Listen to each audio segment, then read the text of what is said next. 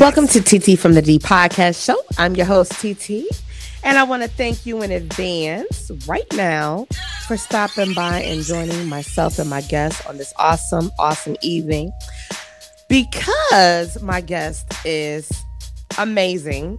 She's beautiful, she's talented, super funny, but just highly motivating. I know that this is going to be a great show. Why? Because that's what I have, nothing but the best, right?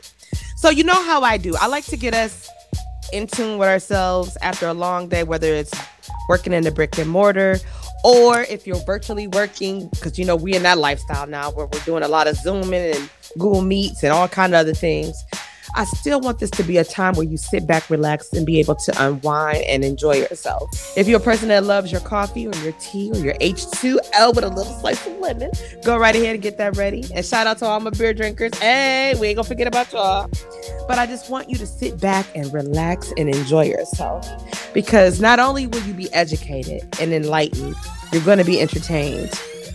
That's the whole bottom line, right? This platform is for us to be encouraged, motivate people, and learn about what's going on, not only in today's news, but just in the world in real life terms. So let me tell you a little bit about my guest, right? First of all, she's a friend, and I'm happy to be able to call her a friend. I've met her several years ago working on a production, and the character she played was super funny. She brought so much life to that particular character but I didn't know she had all the other skills and talents that she had back then. You have seen her on Comedy Central. Oh my God. And the one show that everybody, and this ain't just for my African Americans, this is worldwide. I know you know Showtime at the Apollo. Come on now. Come on now. If you don't know, I think you were just born and Google it. Okay. So you might have seen her on there she has just recently celebrated her 16th year as a bona fide comedian last year. Shout out to that. Because she don't look a buck over 16. She beautiful, sassy, and classy. She's a mother of two beautiful, amazing young ladies. They are amazing, truly amazing. They get it from their mama. You know that saying. They get it from their mama, but this is in a positive way. They get a lot of things from their mama. That means that she sowed good seed, right? She's an entrepreneur. And people like to refer to her as a cake decorator. She's more than that. That that, that I can't that mm, I don't know. And when I was doing my research, trying to figure out like how I'm a, I was like, that's not okay. Let me look for a word. I didn't really know where to look in the dictionary because I said that's not that don't sum it up for me when it comes to her. She's more than. I'm like, she makes some stuff. You'd be like, how the hell did she do that? Like, and it and it tastes just as good as it looks, right? And she you recently probably saw her on Fox too because she's been blessing the young, the old, the in between, the seasons, the veterans, right? The blind, the crippled, the handicapped, whatever it looked like. She's she's been blessing them, teaching them how to make some dishes and things like that. She's a singer, right? I know, right, y'all? Y'all like, oh, my pen running out, my ink running out. I know, I know. She's also what they call a flutist. And let me tell you, she can do a little something, something, something with some drums. Let me tell you, I learned that too. Without any further ado, I would like to introduce my awesome, amazing, beautiful, talented guest, Crystal P. Oh my oh. goodness. I'm like, I'm like, who she introduced, and I want to see this person too. How are you? I'm awesome. How are you? I miss you. I miss you too. I miss oh, you too. Oh my goodness. I'm so glad to be here on TT from the D. Thank you. I, you know what? It's like uh having another celebrity on the show. I love when I get my guests because every guest is someone who's doing some profound things, just totally amazing as an individual, as a human.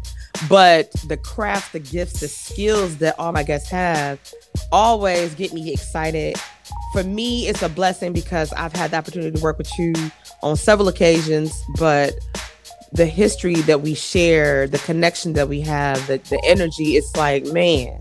And to have you on here to bless my show for the new year is just super dope. Oh my goodness, yes. Cause I was I was like, which play did we do? Girl, you know I'm getting old and my mind does not remember. I know you have always done stage production and uh, stage assistant and managing the stage and everything. You've done so many productions. I was like, which one did we do? Which one did we do? and you know what's crazy? We've done a couple of them. These were Vanessa Lynn projects. Mm-hmm. And you, the first one, you played a grandmother. Was that unequally yoked or was okay? That... So, um, the very first show that I've ever done with Vanessa Lynn was before I met you when I did her original Unequally Yoked. So the original okay. play in 06. Okay. Then I came back and did Boss Lady. I think that's when I may have met you. Cause that's did you play grandmother and boss lady? No, I pl- yeah yeah the neighbor the the old neighbor. Yes yes, that's mm-hmm. when I met you in boss lady. Then mm-hmm, mm-hmm, yep, yeah, boss lady.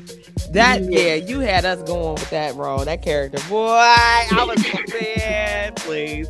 I still crack up when I watch that. That yeah, that was everything because you did the stage play and you did the DVD.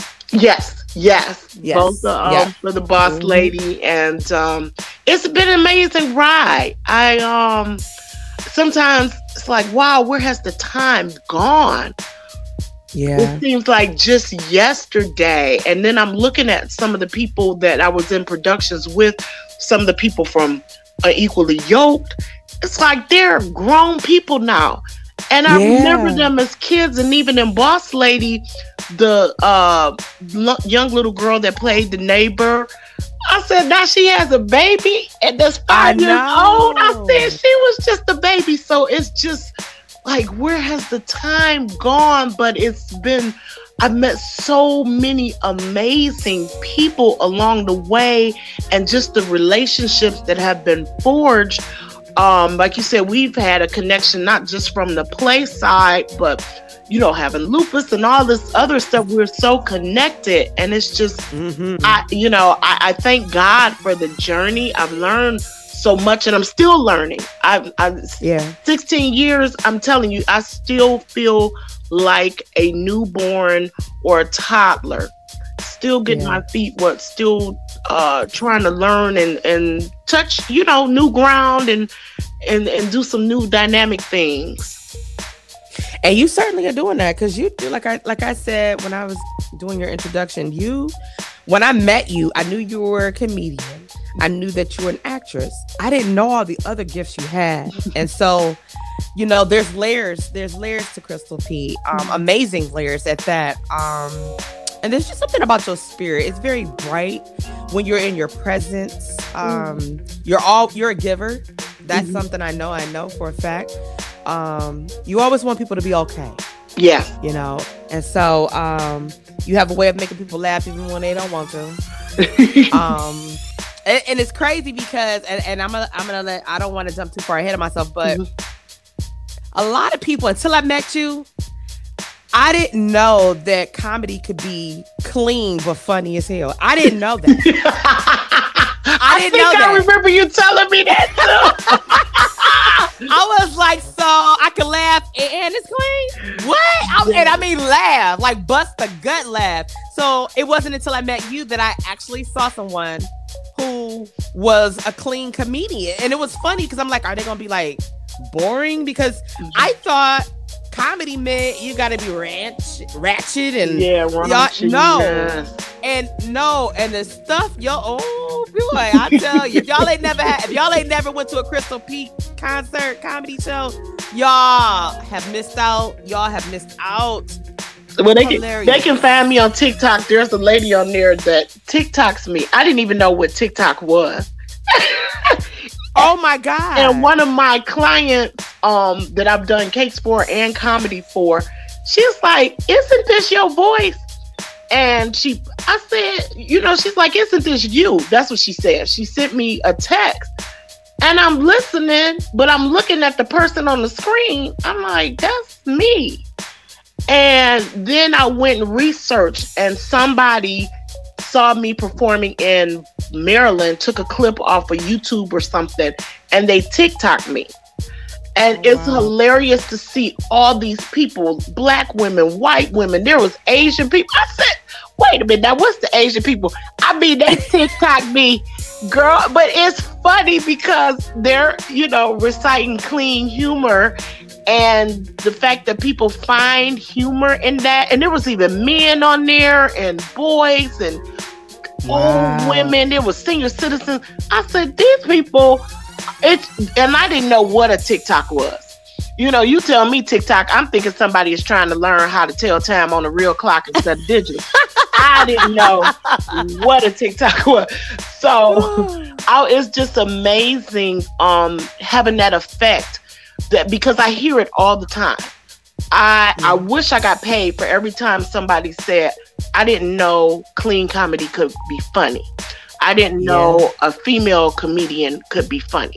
Most people mm-hmm. look to mm-hmm. men. Most people look to raunchy, and, and I look to raunchy. One of my favorite comedians is Redd Foxx. You can't almost get no more raunchier than Redd Foxx. But I know that's right. When I when I started, I had always said I've always wanted to be in entertainment, even as a kid um, I can remember back as far as three, four years old. I've always wanted to entertain people. Wow. And I had said, whenever I become a comedian, I said, whenever I become a comedian, I'm going to do clean comedy um, because I knew that I couldn't curse and and you know be out there like that in front of my grandmother mm-hmm. and my mm-hmm. mom. I knew I just I was like, oh, they'll be saying like, did you see so and so's granddaughter out there just cussing and cutting up? And so mm-hmm. I had mm-hmm. always told myself that I'm gonna be funny and do this without cursing. And I'd always said that, and I just stuck to it. Now that doesn't mean I can't curse but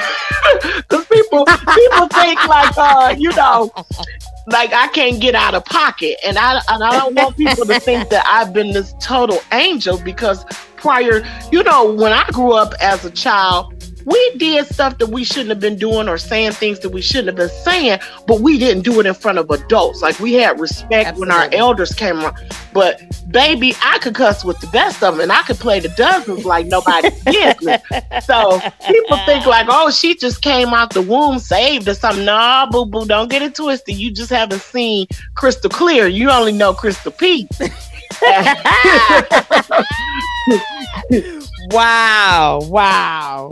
That's crazy because when you think about like that's that's something when you think of comedians growing up as a kid, I remember the Redd Foxx, the Richard Pryors, mm-hmm. Sammy Davis, you know, the uh um there's another guy. Oh, you um, had well, Cedric came a little later once we were in high school, but as growing up, we had um Richard Pryor, Redd Foxx, and Paul Mooney. Paul Mooney actually wrote for both Redd Foxx and Richard Pryor.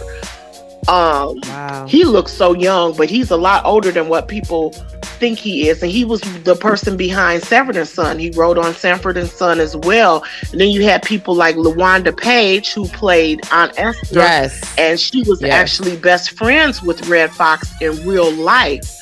Um, they oh, wow. they they grew up together, which is how she got in the fold. And then you have Moms Mabley, and but people were, uh, you know, raunchy. You had your Eddie Murphys, and um, mm-hmm, mm-hmm. each generation as we, you know, came about. And then, of course, when we got to high school and we were watching Def Comedy Jam, you had your Cedric yes. and Bernie Mac and Robin Harris mm. and so yes. there was some uh, great folks out there. The the difference, um, in my opinion, you know, some people might not agree. What I liked about the comedians back then, even though they cursed and were raunchy, they still had good content, and they didn't yes.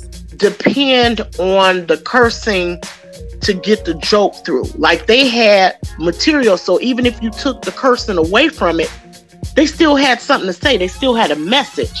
And a lot of mm. comedians today, they depend on it. You know, yeah. that's the joke. And if you took away all the MFs and the Bs and so on and so forth, there would be nothing left. Mm-hmm. I agree. I agree.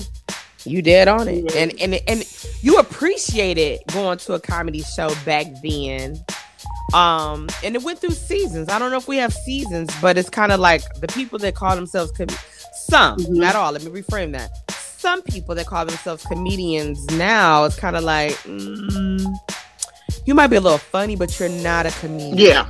Why? Yeah. And so, you know, you don't want to go spend the same money you would have spent to see Eddie Murphy to go see Robert Samuel because Robert Samuel hmm. is just somebody you know that can cuss and might have a little dirty joke here and there, but not entertaining. Yeah, and then a lot know? of people have been told one of the things that anybody who has ever gotten on stage, somebody told them that they were funny. But I tell people Yeah. there's a difference between home funny and getting on stage. Because at home, you had a drunk uncle, you had a crazy auntie, your grandma might have been funny. My father, um, most of my family is comical anyway. But Mhm. people confuse you sitting at the table on Thanksgiving Day, making everybody laugh and the family. But there's sometimes private jokes or different things that family members know. So it's funny. When you are a comedian, you have to be able to give that same energy to a bevy of folks. And those people may or may not look like you or have grown up like you. So you have to put it to them so they understand it and that it still is funny because you can talk about Mhm. oh yeah we were at home and um so and so tripped over whatever and everybody in your household cracking up and then you go to the comedy club trying to do that and they're looking at you and it's crickets and it's like okay that's Mhm. home funny. You got to be able to translate that. And that's where being a comedian or being a professional comes in because everybody is not able. I perform for a lot of white people. You Mhm. know I, I perform for indians i perform for arabics blacks of course. So it, you got to make it so people understand or at least i mean you may not connect to 100% of the people but you better connect to at least 85 to 90 because people will be looking at Mm. you like uh and they paying you for what especially in the Absolutely. detroit market detroit market to me is one of the hardest comedy markets it's one of the Wow. uh, hardest audiences to me um they will you got to bring the funny and where some people do Mm. appreciate hearing you know the mf the b and blah blah blah blah blah blah blah but then they'll consider you like you say you they they're silly or such and such but when they start talking about true comedy and content they don't even give you a second look Mm. I, I can agree with that. I can agree with that. Let me ask you, when did you know for sure? Now I, I know I did my homework, so I got I got I know I know the first thing that you kind of did to kind of open up the door, but when did you know for a fact, like, you know what? I actually want to be a stand-up comic. So I um watching, you know, the comedians on TV and hearing them on the radio and whatnot, there was always you know how it's something that you want to do and you see it and it just uh, it stirs up something in you, I guess is the best way to put it.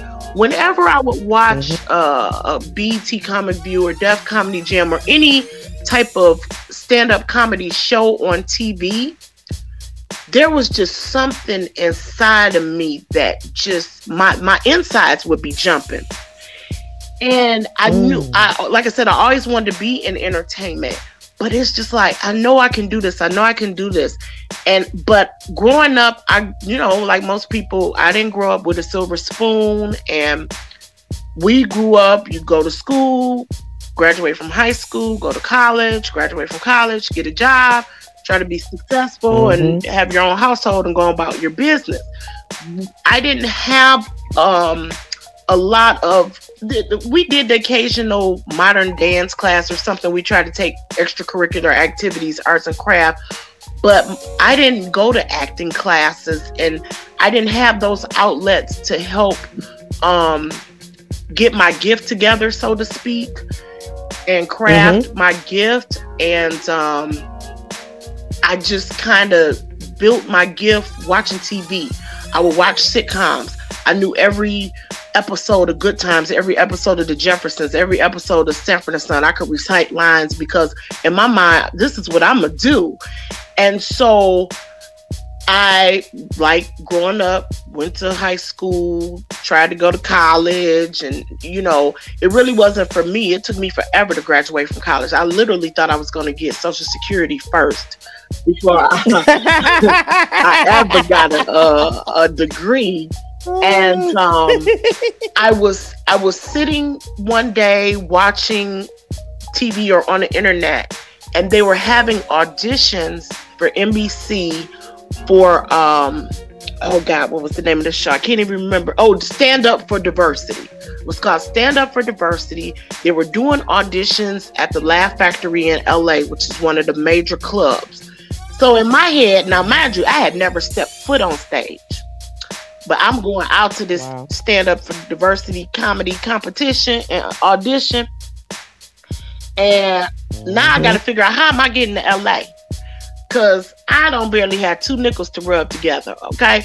And mm-hmm. I told my best friend, and she was like, You should do it. You should do it. I was like, Yeah, but how am I get there? She said, Ask your dad. I said, My dad is not paying for pipe dreams. You already know how we grew up and how we get down. But I think mm-hmm. I later found out that my dad did a little bit of stand up. And really? I honestly think that he said, you know what, she never gonna get her college degree maybe this is something she could probably do. Look in hindsight. At the time, I didn't know because when I asked for that money, he said he would pay for the plane ticket. Like I was, I almost wow. looked at the phone, like put my dad on the phone because this is not my dad. And he told me that was all he was paying for. I was on my own for the rest of the trip. So that meant eating, driving, whatever you was gonna do, you you gonna pay help pay for your dream as well. So he paid for the plane ticket. I only had a hundred dollars in my pocket. Only had a hundred dollars because you know I'm I'm young. I'm a a mom and a wife. Young, you know, we didn't have much, and um, my oldest daughter was uh, like ten at the time when I auditioned, and my youngest baby was seven. And so I didn't have a lot of extra money. And so I had this hundred dollars and I got a rental car. The rental car was $65 because you know everything in LA is much, you know, the cost of living there is high. So even rental cars was high. I wouldn't like here in Detroit, you get your little three day weekend at Enterprise for $9.99 a day. No, yeah. it wasn't doing that there. and so uh, my husband at the time, he had a first cousin that lived out there and an uncle and they let me stay at okay. their home in Inglewood. Shouts out to Inglewood. Um, and hey. I had the $35 left after my rental car. And I just used that to put gas and stuff and get around. And I went out there to the Laugh Factory, stood in this long, long line to audition for NBC. And I remember meeting this one girl in line and a, a, a, these couple comedians that were standing near me and talked to them. And we were, you know, all friendly and wishing each other well. And I got on that stage having never done any stand up, but in my head, I think I'm a professional stand up. And I do the audition. and when I tell you that there was something magical about me just getting up on that stage and just going for it, all in, leaving it all out there, not ever having done it. And I didn't get chosen, but when I returned back to Detroit, I hit the ground running. I started trying to find comedians I would go and just uh, watch up at Coco's House of Comedy and things of that nature. Yes. And again, when I was at Coco's House of Comedy, I remember the one of the last shows I went to, Michael Colyar was the comedian, and one show, John Witherspoon. And as they were up there on stage, that same jumping feeling in my spirit was jumping watching them. Every time i would watch somebody that was really great i would have this feeling. And so i began to try to network and i met this other girl um, who's now deceased Phoenicia Banks. She was a clean comedian.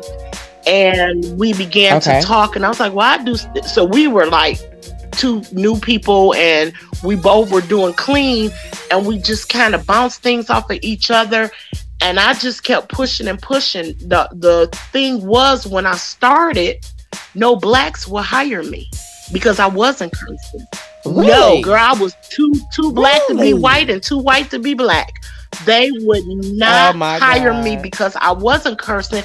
And I guess you know how people kind of categorize people. They really didn't have a bag to put me in because it was like, okay, well, she got the attitude of a black person, but she not cussing like a black person. But then she not talking about. Mm. I never spoke mm. about things that were stereotypical uh, per se to blacks. I didn't talk about being poor. I didn't talk about roaches and bad credit and baby mamas. That was not. I was talking about stuff people like me typically weren't talking about. Going to football game, you know, watching right. sports, and I did talk about the church and I talked about relationships, but I didn't talk about it in a way that everybody else was talking about it. So it was eye opening mm. for some, and then for others, it was like, hmm, but we really don't know what to do with her. So white people were interested, you know, they were interested in what I had to say. And I was doing the mainstream clubs. And but in the mainstream clubs, I was sing gospel music. I would do Amazing Grace. And and the white people, I would be in biker bars, you know, side of the road, two lane highway. Oh my God. And it would just freak them out. Like, first of all, how did this black girl get in here? Because every time I walked in a, you know, a bar or a club, it's all white. There would never be any black people. So it's, yeah. it's like a record scratching when I walk in. And I remember being at this place called Sterling, which is near Gaylord, about three, four hours from here. And I walked in this bar. Okay. And, you know, everybody's on their Harley Davidsons, motorcycle vests and jackets, tattoos, you know, malt beers and things like that. And I walk in and I always dressed on stage. I never wore jeans, never wore gym shoes. I was always, you know, in the mindset you're supposed to look better than your audience. So I would have my makeup on and be mm-hmm. cute and stuff. And I walked in there and they looking like, where does heifer come from? Like clearly her car had to have broken down because why is she in here? but once I got on stage, it broke the ice. And people would just love me. And I ended up performing, I think, about 117 cities just in the state of Michigan, all wow. over the place, from wow. north to south, east to west of the state, the thumb. And so I was grateful um, for that because then I went back to LA out there visiting um, a cousin that I'd never met before. My dad was like, Hey, I got a cousin out there.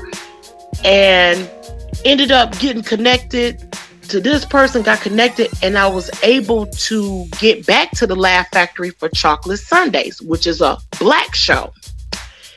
And I get out okay. there, they give you three minutes, and I'm gonna go out there and give them the best three minutes of my life. And yeah, um, sure enough, um, I met Foolish. I meet, wow. I meet Foolish and um, he sees he he and Mike uh, Mike Epps were the um, the comedians, the um, headliners for the show.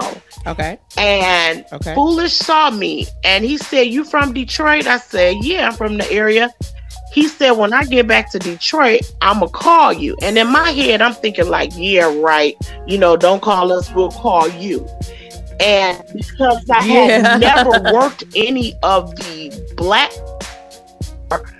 it was just like, you know, this is somebody else blowing smoke. And sure enough, he called me about a week and a half later, and that started me in the black market, you know, in the urban market, as they call it in the comedy world. Wow. So yeah, so I did that, and I thought I had made it, got my little five minutes of fame, and and I just started hitting more and more rooms until I, you know, just built up and then the everything just started coming, you know. Um, you know, from the P. Diddy Bad Boys of Comedy, I was able to open for them in Detroit. My first year of comedy at the Fox Theater. And you know, having a husband that's been in the business, a lot of people don't get to perform at the that's Fox. That's right. That's right and so I did that in my first 11 months of comedy. Um, had had started in November of 04 and was able to get on stage in October of 05. Wow. And then I came back in 06 and that was when I was voted uh, Detroit's new queen of comedy and opened up for Steve Harvey in uh, November of 06 at the Fox Theater. So, you know, having been to the Fox twice, that was amazing. What was that like? I love Steve Harvey. What was that like to be? Because you also did the Apollo. Uh huh. So did you I did do the that Apollo after? later. Okay, I was going to say that. Yeah. Okay. okay. So the um the opening up for Steve Harvey that was done through one of the Detroit radio stations. They were looking for their next king or queen of comedy. And this is the the irony. So everybody, I'm one of the few. Phoenicia and I are pretty much the only ones that don't curse out of you know the majority of the Detroit comedians. But for the audition, they would take so many comedians each week, but you couldn't curse. So it's like, but it was so funny because they had all these heavyweights auditioning uh to open up for Steve Harvey. And I was like, there is no way in the world I'm gonna make it through. Cause I mean, Detroit, we have some funny comedians and it was some heavy hitters, Mhm. but it was almost, I know it, not almost, I know it was God that that orchestrated it and ordained it because when I tell you these heavy hitters were falling off, they might slip and curse by accident. And as soon as you curse, you immediately get disqualified. Oh wow. So people were dropping off like flies. And another thing was they had to clap for you. So if you didn't have a lot of friends and family in the audience, you probably weren't getting, you know, many cheers and things like that. So each week, so you would go up one week, they'd pick a winner, and then what they do is take the winners from every week, and that's how they did the finals. And I made it through because several of the heavy hitters were cursing, and and I ended up, you know, it's like, oh, okay, I made it through, and I just got to get through the finals. And I got through the finals because me being a person that has done everything. So I'm gonna tell you something that I used to do that you probably don't know that I used to do. Okay. I used to do hair. I Really? did it, yes, hair for years. Did it throughout college. Uh, there's a joke about me. I even do it sometimes on stage where I didn't go to Michigan State. I went to Michigan State. See, when you go to Michigan State, you're registered. I went to Michigan State and I went to the parties and I went to the stuff show. And, and so I used to live on campus illegally and I would do hair. no, stop. Yes, and I had three dryers set up. I would have clients back to back because all the students wanted their hair done like they do in Detroit. Right. Lansing didn't do hair like Detroit. Right. And so I would always be booked and I hustled. And because I had all these friends from doing hair back in college, now that I'm doing comedy, it's like, okay, I got a new set of friends. So I brought mm-hmm. all them friends. So I had people cheering from the rafters, all three floors of this club. I don't even remember the name of the club. It was on Woodward. They had three floors. And that's how I got through. They voted me through because I had the most. And that's how I, you know, got the title and and my little five hundred dollars. That was the first time I had ever made five hundred dollars for five minutes of comedy. So I was, girl, you can tell me nothing. I know that's right. Wow. Nothing. So that's where it started from. Wow. I did not know that. Now see, I thought I was doing my little homework. I ain't know that part. Yeah, yeah. That's a lot of secrets about me that people don't know. Oh my. Um, yeah, I did hair for years, uh, way before I even got into comedy and uh, even cakes. Um, so I have sometimes you'll run across the girl who told me that I was on TikTok. She was my first cake customer out of Chrysler, okay. and she was having an argument with one of her cousins Mm, who was a comedy client of mine. okay. And this was before she knew I did comedy. Okay. And she was like, Yeah, Crystal P did my cake and call her. And so the cousin was like, Oh, I know Crystal P. She's a comedian, blah, blah, blah. And she kind of looked like, Oh, well, she better check somebody for using her name. And they're going back and forth, back and forth about who is Crystal P, who is the real Crystal P, only to find out that I was the same person. Just one didn't know I did cakes and one didn't know I did comedy. So it's hilarious when people like I didn't know you did that, and I didn't know I, I used to sew. A lot of people didn't know I used to sew.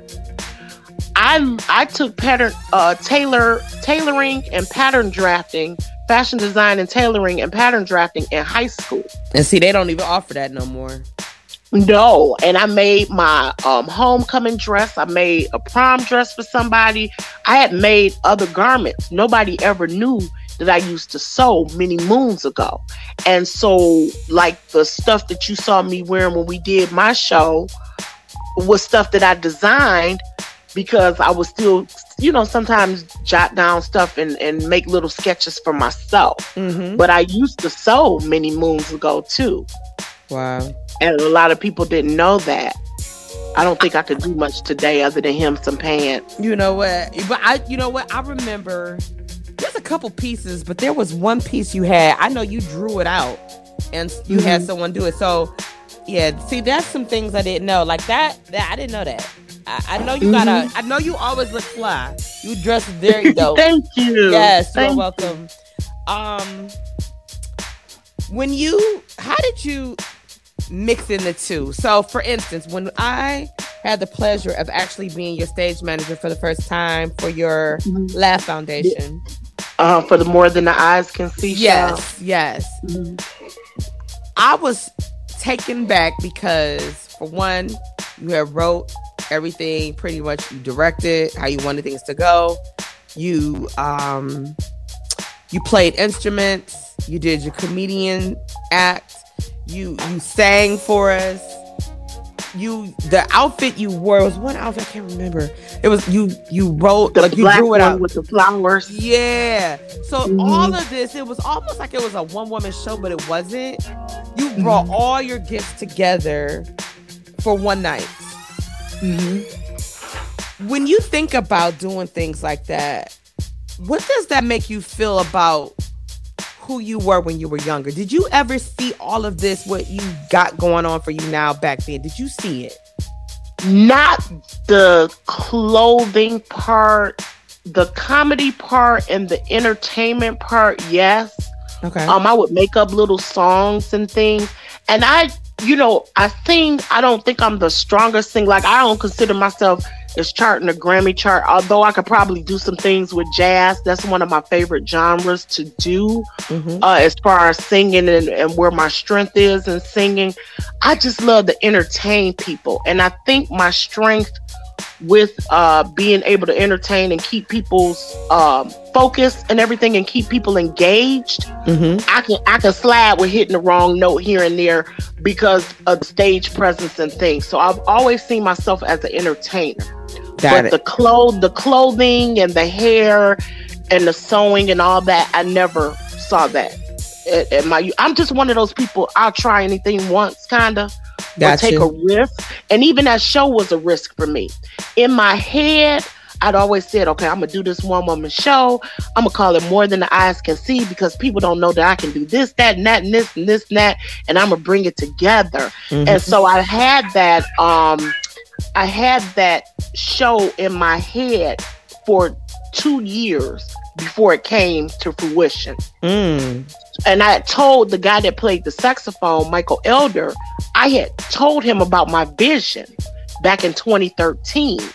Okay. And so it was just on my mind and my heart. And something, you know, sometimes when you have stuff like that in it, it's like, okay, I'm I'm gonna do this. I just got to figure out. And I, I financed the show myself by doing comedy shows. I had saved my money from my shows to finance it. I didn't have any sponsorship or anything. And I said, I'm going to do this show. I had it all in my head with songs I'm gonna sing, how I'm gonna do this, and I'm gonna play the drums, and I'm gonna play the keyboard, and I'm gonna play the flute, and I'm gonna sing, and I'm gonna do comedy. You know, I had it all just mapped out in my head. I didn't Mhm. know that it would turn out as good as it did. I was It was I amazing. pleased. Thank Yeah. you. I was so pleased with everything. You know, you came in and and you managed the stage like nobody's business, and Well, all the you. musicians and all the singers that, and those were people that I met. Uh, so Nikki, who was one of the, as I call diamonds, I don't call people background singers, I call them diamonds, and. Nikki was one of the people I met doing Unequally Yoked back in Mhm. oh, um 06. Yes. And Ur- Ursula was one of the diamonds I met back doing Boss Lady.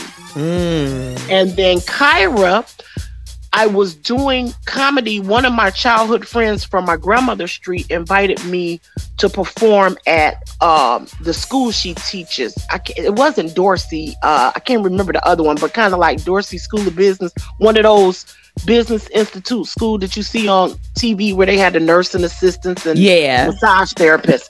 Yeah, and so she invited me because she said they had a lot of young girls in the class. Um, some of them, you know, were receiving assistance and stuff, and she really wanted to do something to uplift them. So, uh, you know, I do some community service type things. So I was like, yeah, I'll come down and, and, you know, do it for you. And I performed for all these young women. And one of the other teachers there, she loved my comedy. And she said, Well, I write plays. You know, would you be interested in doing the play? I said, Sure, call me up, let me know, kind of thing. And she called me, and that was Kyra. I did her Wow. first play with Wes Morgan. So a lot of the stuff that I do and people that I do things with are relationships that were forged from other productions and, you know, just entertainment relationships. And it Wow. just, you know, goes on from there. So you had worked with Ursula and some of the other people. So we just keep it, you know, it's like a family thing. Absolutely. And I'm thankful for every connection that we've made, everyone you named. It was, and it's funny that you say that because Nikki Gia, Gio, I'm sorry, Nikki Gio is on the one show. that, yeah, she was on my show, but she, remember when you got, when you were in the planning stages and you were like, dang, I need a, a stage manager. I can't think of who I would. And so she said, what about TT? And, and you were like, oh my God, I forgot about TT.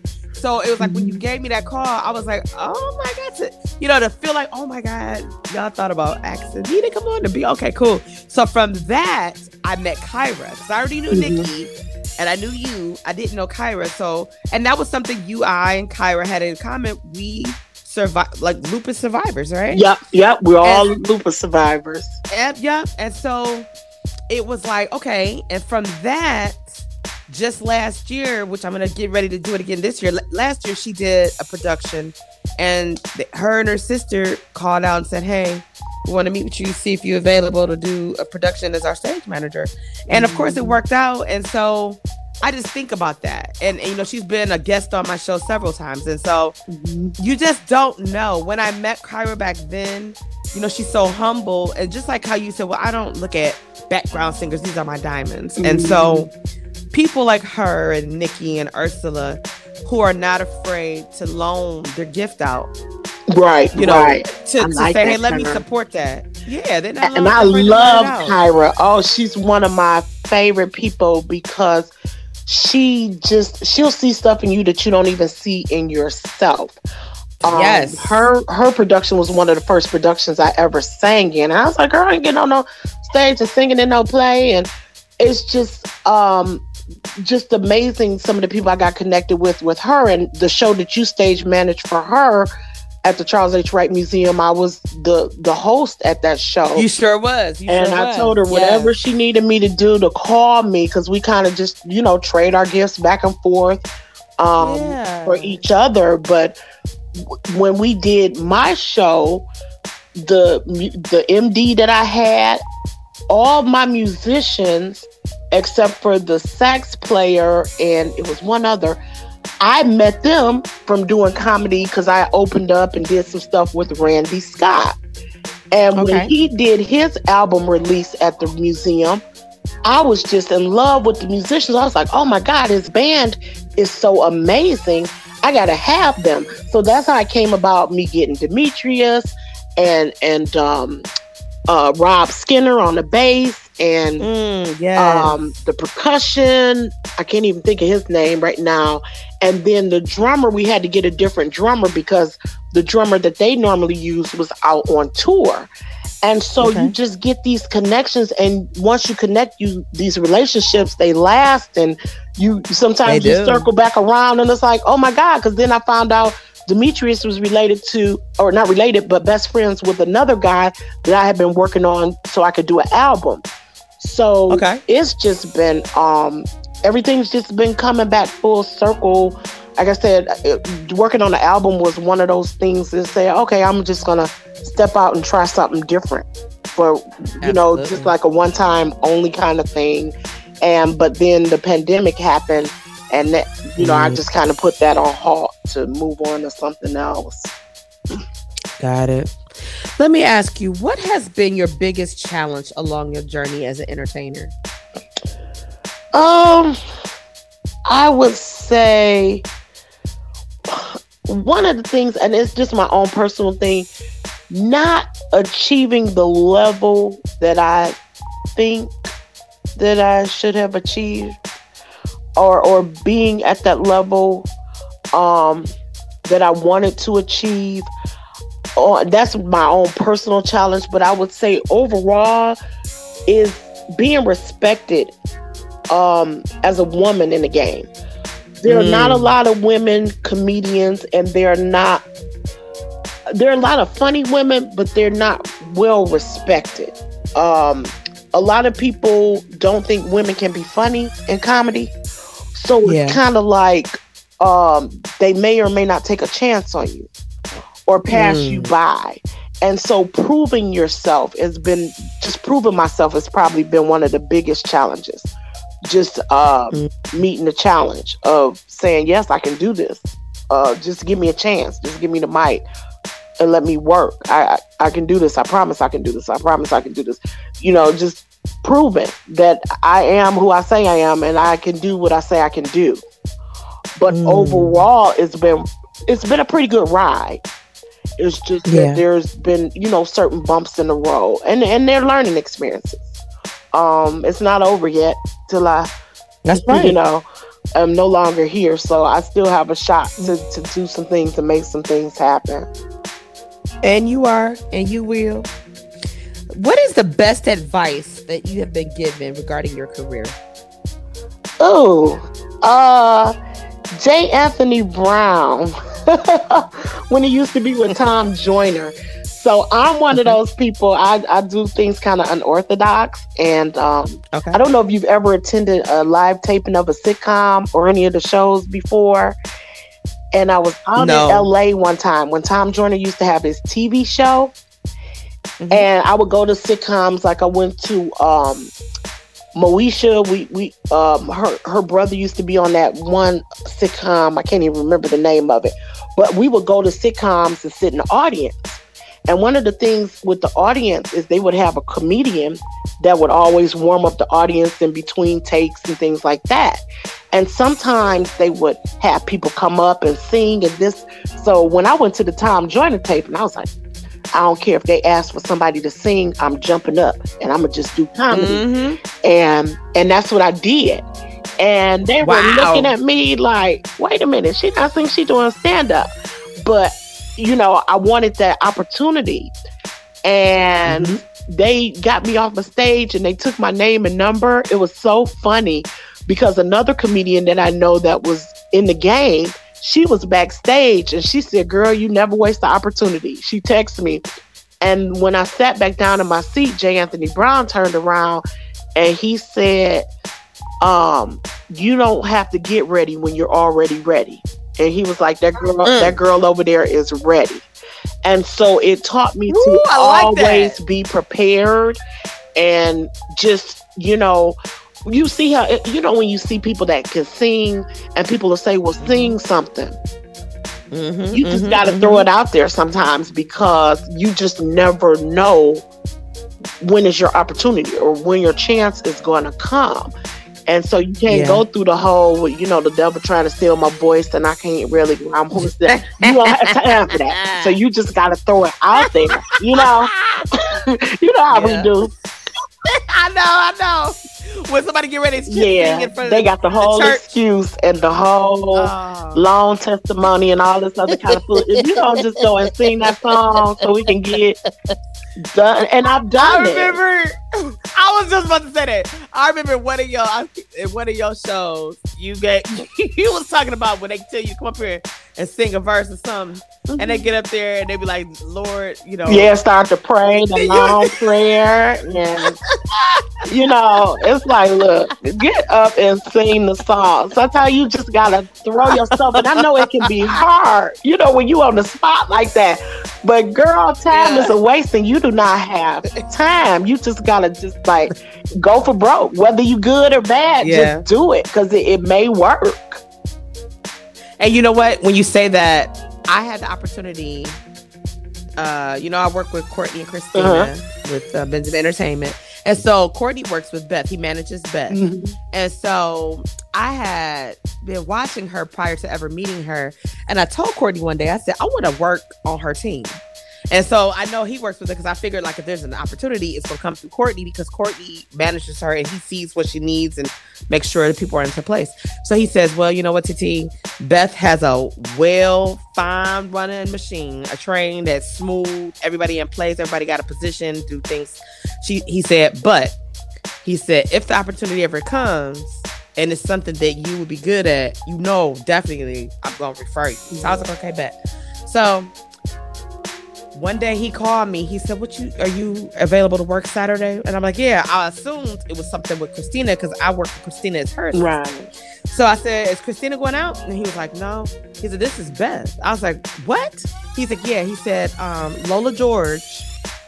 Shout out to Lola. Yeah, I know Lola. He, she's, he- yeah, so he said Lola George uh, injured herself, and so she's not gonna be able to do this event uh, that Beth is doing. She's performing for the mayor. So if you could come out, you know, I'm gonna be in town, and we can, uh, you know, go out for that show. I'm like, yeah. So when I got there, I was nervous. I didn't know anybody in her camp, and so it was just like I'm like, okay, they know Courtney and everybody. They got this rapport and everybody.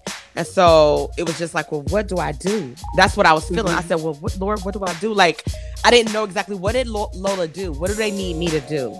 So what I ended up doing, I was being TT. I saw what needed to be done, and I just jumped Yeah. right in. Yeah. I just did it. And so at the end of the night, it was as if I had worked with them for a long time. We all talked about that. Uh, her head of security face was like, dang, TT, where you been all this time? He was like, you that real deal. And I was like, oh, that felt, I felt like, wow, that was everything coming from somebody like Face. Because Face has been in the game for a long Mhm. time.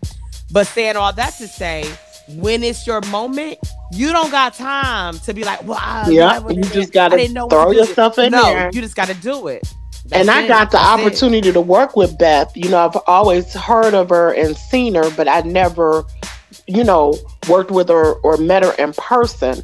And sure enough, got a show. They said, We want you to host this show uh, with Marvin Sapp. And Marvin and I have a relationship Ah, yes. because I his that, brother yes. does comedy. So I've been knowing Marvin a minute. I was like, I'll bet, you know, I can handle this. And somebody from their church had recommended me to host this show.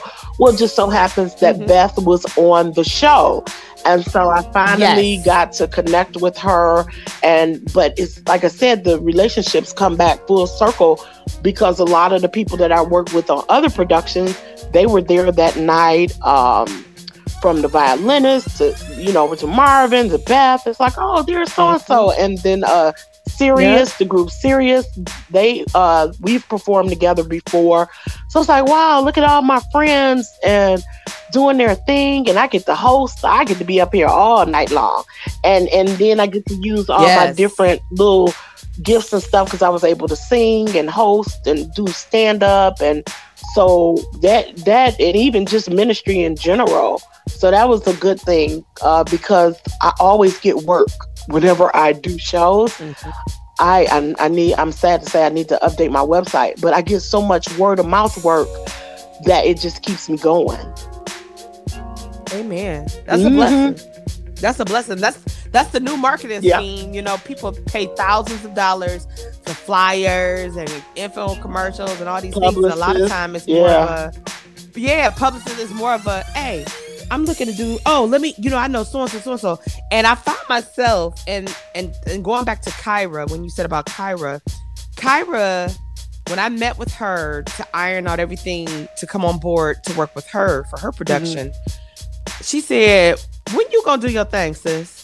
That's what you mean. She said, "Well, when you gonna do your consultation company?" I said, "Huh?" I said, I don't, I don't, I don't know. I don't got it. She said, you know that's what you do, right? She said, you call you and say, hey, TT, I'm looking for so and so. Do you know a so and so? You be like, yep. Let me make a call. Mm-hmm. She was like, you or I'm trying to put this together. You've done a lot of things. You can actually come in and see from a different pair of eyes and lenses and say, well, you're gonna need this, you're gonna need that. She said, that's consulting. Did you know that? And I was like, oh, I told you, she's, see, she's seeing you what you don't see yeah. in yourself. Yes, she mm-hmm. did. And I give her all the glory for the part of sowing the seed because it was just this year that I officially launched TT consultation services. And I told her, I said, you know, between you, Swift, and Courtney, it's the reason why that was birthed. Wow. Yeah. Wow. Yep. They stayed on me. They stayed on me. So when you say when we our gifts come back in a circle and you get business word of mouth, mm-hmm. I got to work with you because of Nikki. Mm-hmm. You know, I got to work with you know just. But I, I look at people like Vanessa Lynn. Vanessa Lynn. If it weren't for Vanessa Lynn, I wouldn't have known Courtney. I yes, I would. I would have met Courtney. It was because I went to audition for Tyler Perry. Is how. Oh, okay. But yeah, and so it's so much, but when you look at the circle, it's like it comes back. And we met in this reason or on this circumstance, but we came together again for another situation. Right, right. Because you actually did my show twice. And so I did. Um, yeah. I said, you know, I'm sure some more stuff down the line, down the pike for us. Absolutely. I know it is. Because when you talk about that Marvin Sapp show, I was there. I was working with Beth on that show because I remember um, I sat at your table for a minute. They were we were doing intermission or something, and you had to go do something. And somebody, oh, people wanted to take photos with you, and you was like, "Well, I, I, I gotta watch the." T-. I was like, "No, I got it. Go ahead." You, yeah, I'm like, "You going to get in the photos? Go ahead. I got this." And so, you know, came over the the sales that I made. I was like, "Okay, this is what it is. Okay, here you go, Crystal. You got this." So it was kind of like that's what you do. Like this is family all across the board here. So yeah. you jump in where you fit, and then you bless me. I didn't even expect it. You and I'm like, wait a minute, you ain't got ah. Uh-uh. You was like, I want to bless you because you didn't have to do that. I'm like, nah. You was like, don't be trying to block my blessing. I'm like, all right, okay. So okay? real, because so many people so have was, sown into yeah. me. Uh, you know, if, if Lord speaks to you, you do it and move. And, and then sometimes you just never know what somebody is um, going through sometimes and it's not always mm-hmm. even when you sow financially sometimes it's a word it's, it's, a, it's a time and just something and you just never know how that helps somebody else. Because i know it helps me when um i you know people have sown into me or believed in me and and shared a word or just whatever. Yeah. Yeah. Oh i know. It comes back and paying it forward, if we can say that. We, we pay it forward. And I know that you're, like I said earlier, you're a giver. I know that about you. And so, um, and a quiet giver, a, a, a, private giver too. So I know that about you as well. So, um, wow. Let me ask you this. This is uh-huh. my final question. What do you want people to know about you that we don't know? Oh, what? Uh, I'm not done yet. I'm not done yet. So, one of the things that's on my docket right now is coming out with my cookbook or my dessert book. Ooh. Yes, yes. so um, I have a title. Uh, I have my recipes lined up. It's just a matter of putting it together and getting it. But I have a friend I put out on Facebook about people who, you know, if they had authored a book before published and people had given me some ideas and somebody that my first husband had uh, grown up with offered me an ISBN number. So they're helping me. So a lot of people are helping me on the way. So I just got to do my part. and do my portion. And um, I'm still looking to come back, uh, you know, reinvent myself with the comedy and even the music. Um, I have some other ideas for doing concerts and things of that nature. Come back with more than the eyes can see, part three. And uh, but I'm not done yet. I, I want people to if they can ride with me, stick with me. Uh, I know the pandemic has stopped a lot of things, but even during the pandemic, still been able to thrive. Uh, teaching the baking classes online. I've still been doing comedy shows online. I do private classes. Mm-hmm. So, you know how you have painting with a twist where people get together with their friends and family and pick out a painting and they paint the, you know, do the painting. I have baking with a mm-hmm. whisk. So friends and family join together mm. online and I do private classes with them. They pick a recipe and I teach them and have fun and I still get to entertain people. So I'm still still doing things um, it might be a little more quiet than because of the pandemic, but I'm still working mm-hmm. six, seven days a week. I, I just knocked out three cakes today and I'm still, you know, I'm still out there. So my work is not done. My work is not done. Like I said, until I leave this earth, I'm I'm gonna just put it out there and I'm gonna take some risk. And you know, sometimes I get a little frightened from taking from taking a risk but then other times I'm like, look, just throw caution to the wind and just do it. Because that's what I did for that More Than the Eyes Can See show. I was like, either it's going to be and good or it is going to suck. so. and it was great. It was beyond that. It was great. People loved that. I loved it. It was my the first time I did it. The second time, I knew we I know you wanted to do another time and I was like, Lord, I hope that I'll be able to come on board. I hope that um yeah the opportunity because i just enjoyed it and i love what it what it's for i love why you're doing mm-hmm. it and so and if we could before we go if we could could you tell the listeners about your laugh foundation so with the laugh foundation laugh is an acronym for learning and understanding god's help. And basically what that is is sowing great seeds. When somebody sows to you know into you you sow uh, into somebody else. And there's a lot of children. So the laugh foundation is to benefit children um, that are in the arts so they might be entertainers they might be doing ballet dancing whatever the case is in the arts and they might not be that straight A student because people that tend to get scholarships are usually the straight A students and the 4.0s and that kind of thing.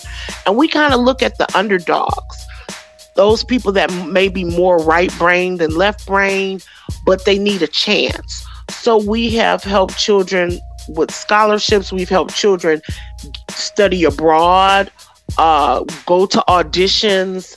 We had one child that was actually um, a gymnast and so we look to help children in the community. More specifically, I grew up in Royal Oak Township, which is a little small city uh, nestled between Ferndale and Oak Park, right across the border, eight mile border from Detroit. So I looked for children mm-hmm. from there and the surrounding cities because I went to Oak Park schools um, and part of Ferndale. So we look for children in the areas that don't always get noticed. Um, and mm. and you know just kind of overlooked but that's basically what the laugh foundation does and we haven't we didn't get to do any uh, fundraisers this year but i have been doing things with children on the baking side so i actually have children who take my classes for free and i um i have gotten the mixers and everything to ensure that these children can learn a skill that they can have for a lifetime, but they may not have the resources. So that's been my kind of philanthropic work uh, during this pandemic season is helping the children with the um, baking and getting them resources and everything they need. And and I make sure that these children are not just getting, um, you know, something cheesy just to get along. I have purchased three KitchenAid mixers. Yeah, Oh, so they get the top of the line or or the best of the best. Uh, supplies. They have hand mixers, stand mixers, spatulas, bowls, uh, anything they need. Dishes, pizza pans, uh, rollers, uh, rolling pin, sugar, butter, flour, salt, cinnamon, nutmeg, everything. Mm. I make sure that they have everything each week so they can take the class. And they take Nice. it free, you know. Very and, nice. and a lot of people don't know because it's not announced. And uh, if I need to raise funds, sometimes I'll make a cake and and put it up for auction, so to speak, or a raffle online, Okay. and then use the funds to continue to help, you know, pay for the kids. That's a beautiful thing. That's a beautiful thing. Well, I've enjoyed my time with you, Thank Crystal you, P, as PT. always. I appreciate you I having appreciate me. you. Absolutely. I, anytime. And I really would love to be one of the first. I know I probably got the battle with Jarvis, but I want to be one of the first to have you come back and talk about your cookbook once you get ready to launch it. Because I know it's Absolutely. coming. And you know, I when know I normally coming. do stuff like the More Than the Eyes Can See show is April because that's you know my birthday. So I'm I'm really Mhm. pushing to get this out for my birthday to as a, a gift to myself. excited. um, you know, Okay. sometimes you got to celebrate yourself.